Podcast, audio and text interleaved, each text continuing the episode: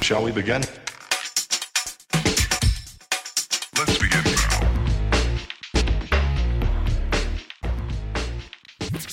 Welcome to WriteCast, a casual conversation for serious writers, a monthly podcast by the Walden University Writing Center. I'm Claire Helakoski. And I'm Casey Walls. Today we'll be talking about when revisions are difficult and how to cope with killing your darlings. Hello, listeners. Before we get into today's episode, I wanted to take a quick moment to welcome Claire back to the podcast. Hi, all. Claire has been out on maternity leave, and we are so glad to have her back. So, welcome back, Claire. Thanks, Casey. Hi, everyone. I'm excited to be back here on the podcast. For this episode, we'll discuss the concept of killing your darlings or removing pieces of your writing project that feel difficult to get rid of. This is a term that creative writers often use because creative writers can become very attached to a scene or a character that just isn't helping move the story along in a later draft. However, the concept applies to academic and other forms of writing as well. Do you have any experience with this in academic writing, Casey? Definitely. It used to be a lot harder for me to remove parts of my writing, but now I actually kind of enjoy it. It's like a competition I'm having with myself, exactly how direct and succinct I can make each point. So I'll ask myself if I need, for example, all or maybe any of the adjectives, because I, I've noticed in my own writing I like to use a lot of adjectives. Could I use this space to develop a more important point or to add a clear connection?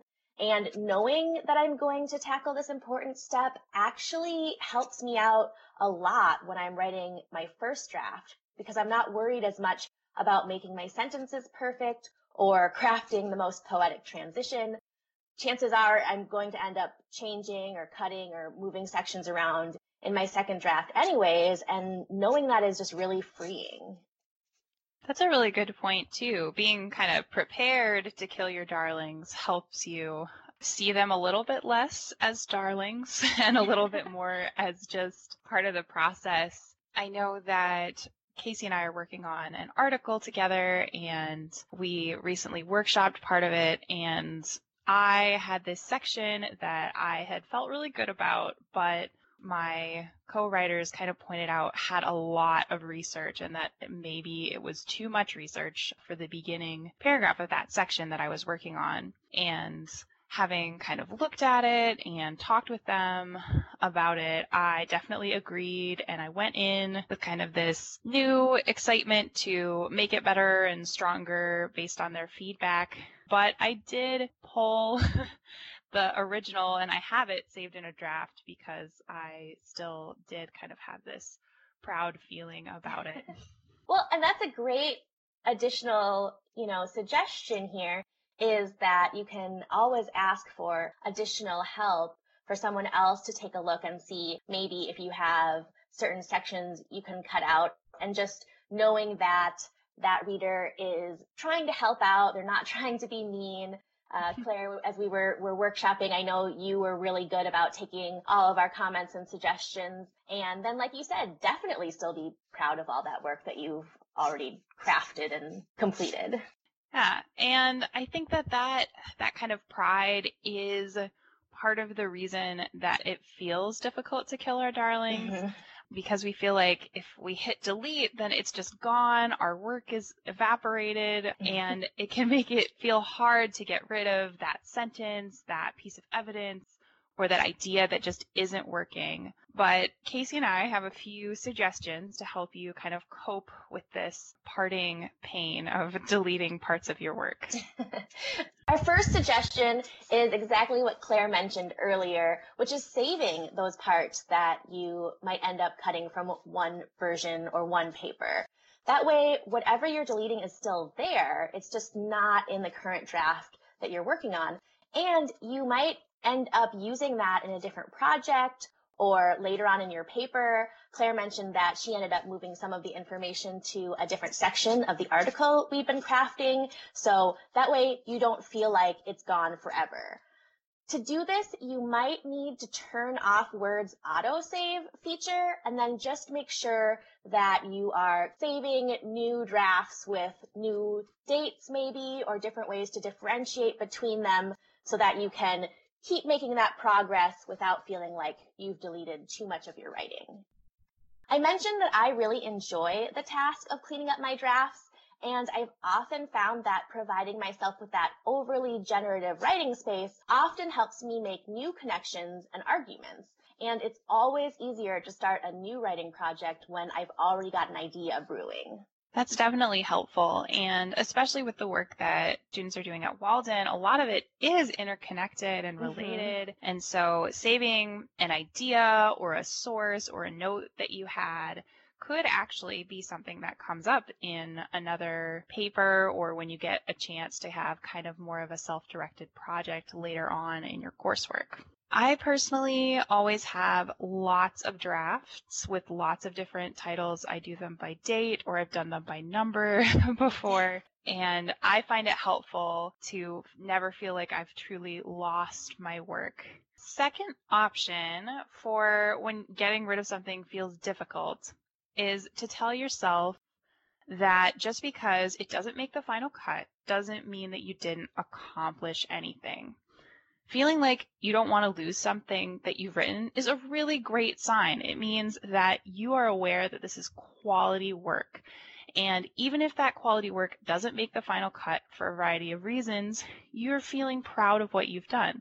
So that's a big accomplishment. You should feel great about that. It means that you're producing things that you're proud of and that you're excited to have out in the world. And it's also motivational because if you created one sentence or paragraph or section that you feel proud of, then you have those skills and you can revise to make a stronger version, a stronger draft, and just have those skills in place for the rest of your work.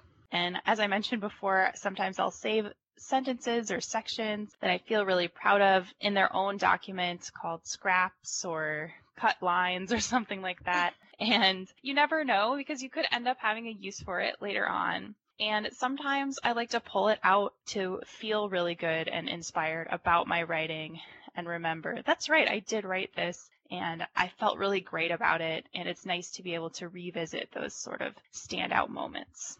Absolutely. And I just want to make one comment there is that I have gotten myself into some trouble in the past by saving past drafts by continuously titling my next draft new draft or oh, previous no. draft. So make sure when you're doing that that you're also very clear. I like your tip about numbering them or putting the date on them, Claire. I think that's a very smart way of keeping track. And that point you made about being proud of what you've already written is such a really important reminder. And it's something that has really made it much easier for me to kill my own darlings.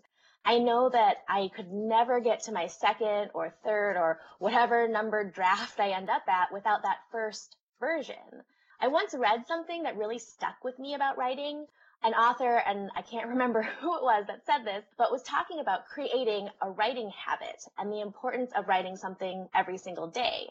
She said that the way she looks at it, if she wakes up one morning and writes 500 words and the next day deletes all 500 words as she revises, she's still made the same amount of progress that she would have made without writing anything, but she's still working that writer's muscle. And ultimately that means she is left with a lot more than she started with, even if the word count stays the same.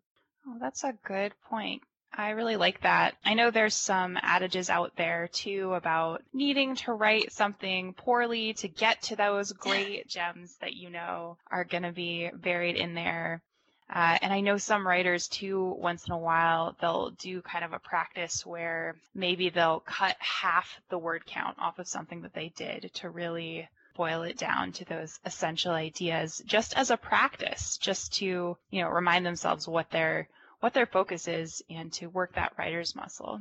So there's a lot of different exercises and kind of approaches to keeping in mind that writing is a skill. And so there's lots of different ways to exercise it. Yeah, one article I always used to have my Intro to Writing students read was by Anne Lamott. And I'm not going to say the title of the article because there is a swear word in it. Um, but it talks exactly about what you were talking about, Claire, about having that kind of messy, very rough draft to start out with. So our third piece of advice is to just give yourself time. So when you finish drafting or decide to move from writing a section to revising that section, which we mentioned in previous WriteCast episodes should be two separate tasks. So you're writing and then you're revising. Step away from your writing for a while. It can be easier to see what's necessary to keep and what could be removed if you haven't just finished writing it all. Then take another break from your writing. I'd say at least a day before you start your next revision or your editing. Try to take some space after you make those difficult revisions before going back and deciding it was better the first time and adding all those words back in. This will also help strengthen your objective writing eye. That space is really important. I agree. Uh, it's been vital to my own editing process. So next time you get feedback that suggests you remove something you instinctively want to protect or you're thinking on your own about taking out something that you feel proud of, try saving a copy for yourself, giving it some space, and remember to feel proud of your writing and accomplished that you have something that you want to protect, which will give you the space to potentially move it around, change it, and make your writing and your draft stronger overall. And we'll provide some resources on different revision strategies in our show notes for you today. Before we go, we wanted to give you a heads up about something new we're going to be trying this summer, our first book club episode. We'll be discussing the book How to Write a Lot, a practical guide to productive academic writing by Paul Silvia. We'd like to encourage you to read along if you're interested, and we wanted to make sure we gave you the opportunity to check out that book beforehand. If you have any questions about the book or topics you'd like us to cover, we'd love it if you'd email us at writingsupport at waldenu.edu or get in touch through social media. So until next time, keep writing. Keep inspiring. WriteCast is a monthly podcast produced by the Walden University Writing Center. Visit our online writing center at academicguides.waldenu.edu slash writing center. Find more WriteCast episodes on iTunes, Stitcher, TuneIn, or your favorite podcast app. We would love to hear from you. Connect with us on our blog, Facebook, and Twitter, and at writing support at waldenu.edu. Thanks for listening.